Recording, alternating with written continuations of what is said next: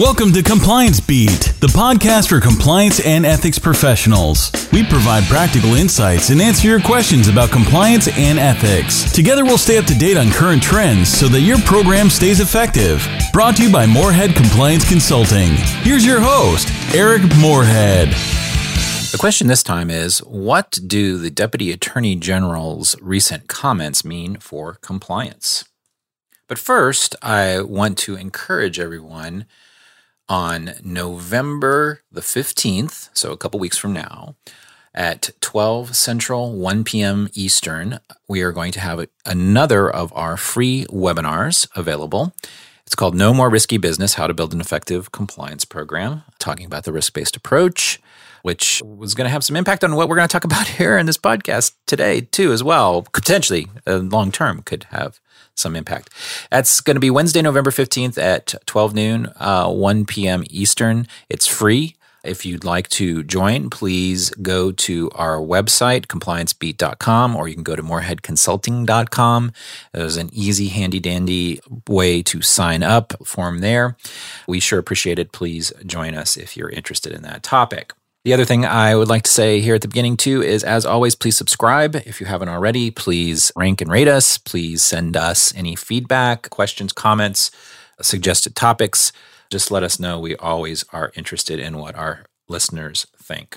So, first of all, what the heck am I talking about? Well, I'm talking about a statement made by the Deputy Attorney General of the United States, Rod Rosenstein. He made this statement at New York University's law school they had a program on corporate compliance and enforcement. And he unveiled some thoughts and ideas about changes on a lot of different aspects. But the thing that's probably most interesting to those of us in the compliance community is he announced a shift away from the practice of issuing memos and other informal communication, uh, not only around compliance, but other issues, and uh, expressed an interest in having all of the guidance regarding criminal enforcement for organizations to be consolidated in the U.S. Attorney's Manual.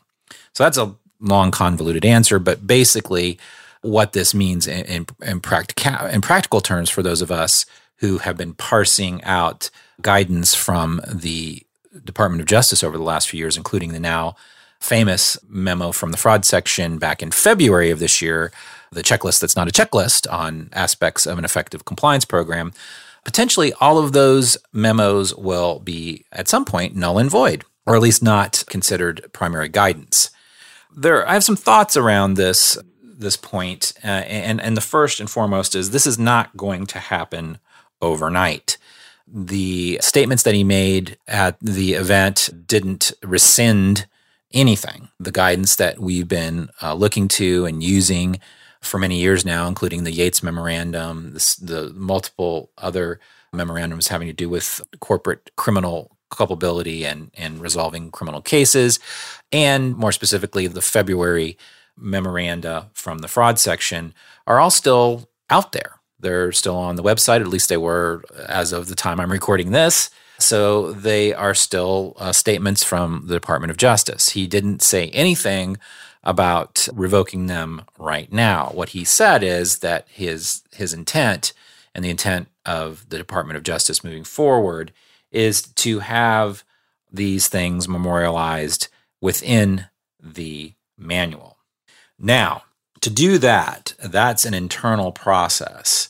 And there's a great description of, uh, of what that entails in a memo that I'm going to link to in the show notes here from uh, and Watkins. Uh, Latham's group, criminal group, includes Leslie Caldwell, Kathy Ruemmler, Sean Berkowitz, all alums of both the Enron task force and many stints with the Department of Justice.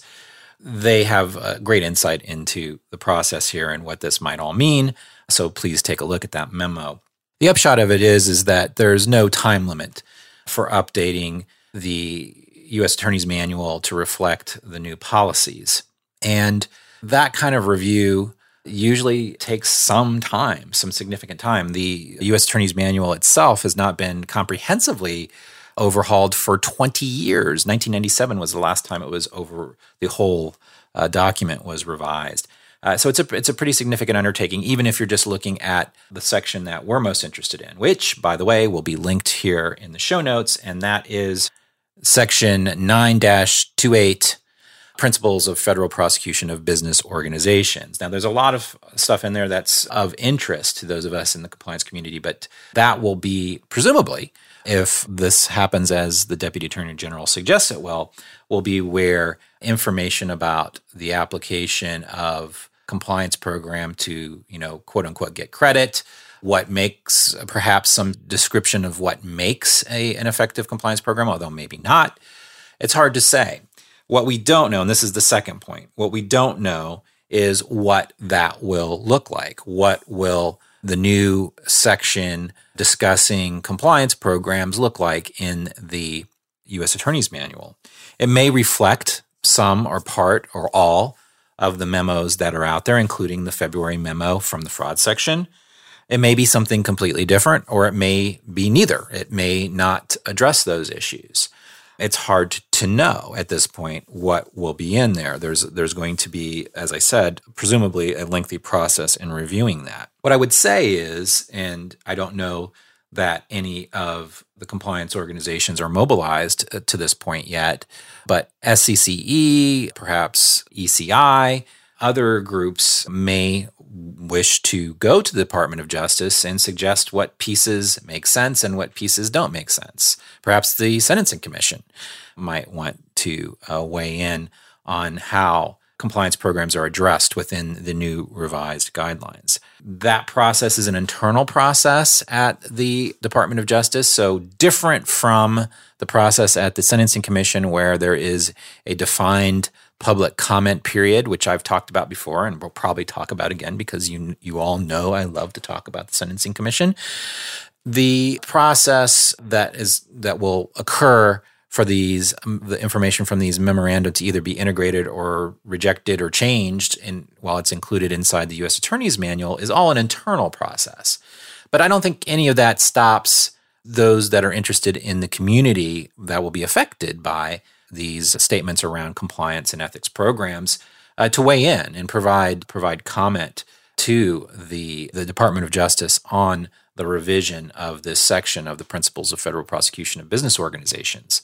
I think that would perhaps be valuable. If they don't hear from the community, then they won't know of the relative importance of addressing these things or not addressing them, as the case may be, whatever makes the most sense. I think while this is premature to suggest that you know all of this guidance is going to go away or it's going to change radically because we just don't know i think one thing to keep in mind through all of this and i think i've mentioned this before is that the sentencing guidelines are not going to go away. The organizational sentencing guidelines will remain the gold standard if you will for what makes an effective compliance and ethics program. That will remain current uh, U.S. Attorney's Manual references, to no surprise, Chapter 8 of the Sentencing Guidelines, the Organizational Sentencing Guidelines, when it talks about these things, because again, it's the gold standard and has been for 25 plus years.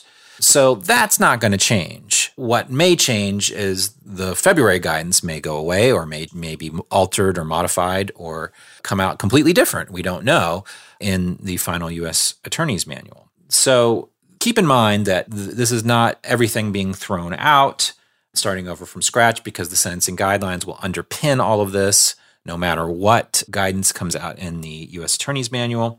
And it's far too soon to know what, if anything, will be changed from those memos that we all know and love the Yates memo, the February memo, etc. It's just worth keeping your eye on. And also uh, internally, so that you know uh, if the general counsel comes to you or if uh, somebody else comes to you and says, "Well, I've heard this February memo is no good. That you know that the department has done away with it." Well, that's not the case. What the, the, the deputy attorney general has announced is that he foresees a process where all of these pieces of guidance are consolidated in one document, and the best place to put that is in the U.S. Attorney's Manual but it has to be done before before you have a significant change. My impression is, at least at this point, that nothing will change with regards to those memos that have been issued unless they are specifically rescinded, and unless and until they have a revised section 9-28 that they're going to release.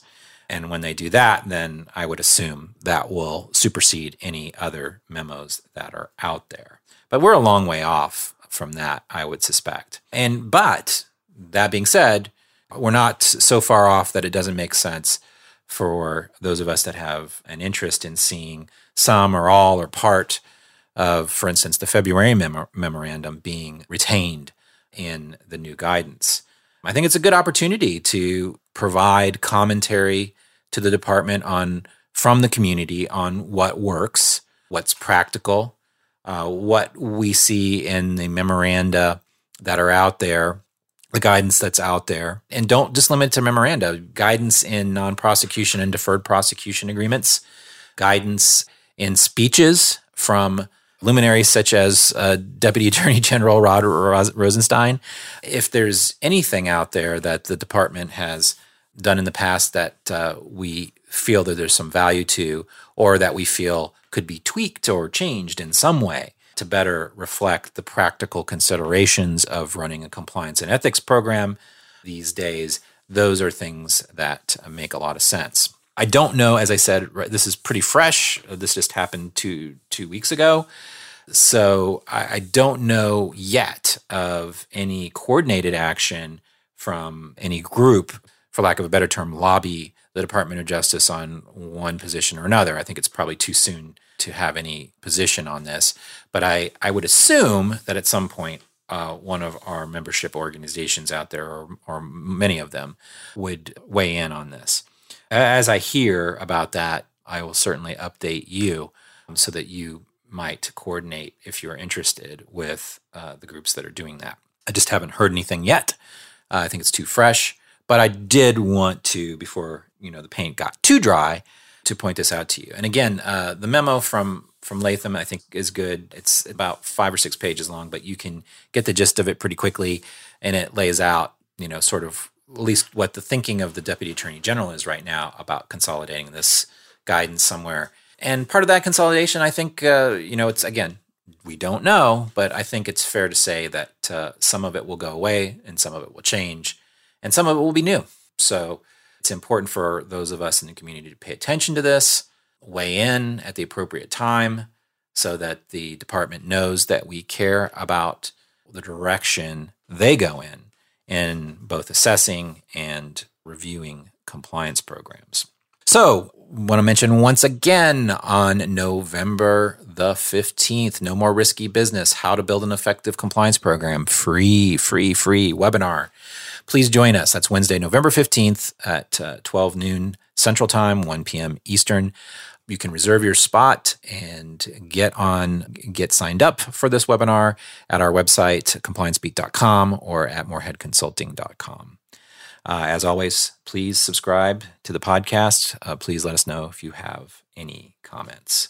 And until next time, we appreciate it. So, the upshot this time is while the Deputy Attorney General's announcement means that there may be some changes to the guidance from the department on compliance programs, don't expect that to happen overnight. It's going to take some time, and there's going to be a process involved. Second, the new guidance may or may not reflect the guidance we're familiar with. It may include those provisions that we are familiar with, it may take them away, it may add something new. Be aware that there may be change in the air. And lastly, I think that there's going to be room for the community to be involved. It hasn't coalesced yet because we're right at the beginning, but pay attention. We want to make sure that our voices are heard for this important change. Thanks for listening to Compliance Beat. Check out our website, compliancebeat.com. This podcast is brought to you by Morehead Compliance Consulting. Be sure to check us out at moreheadconsulting.com.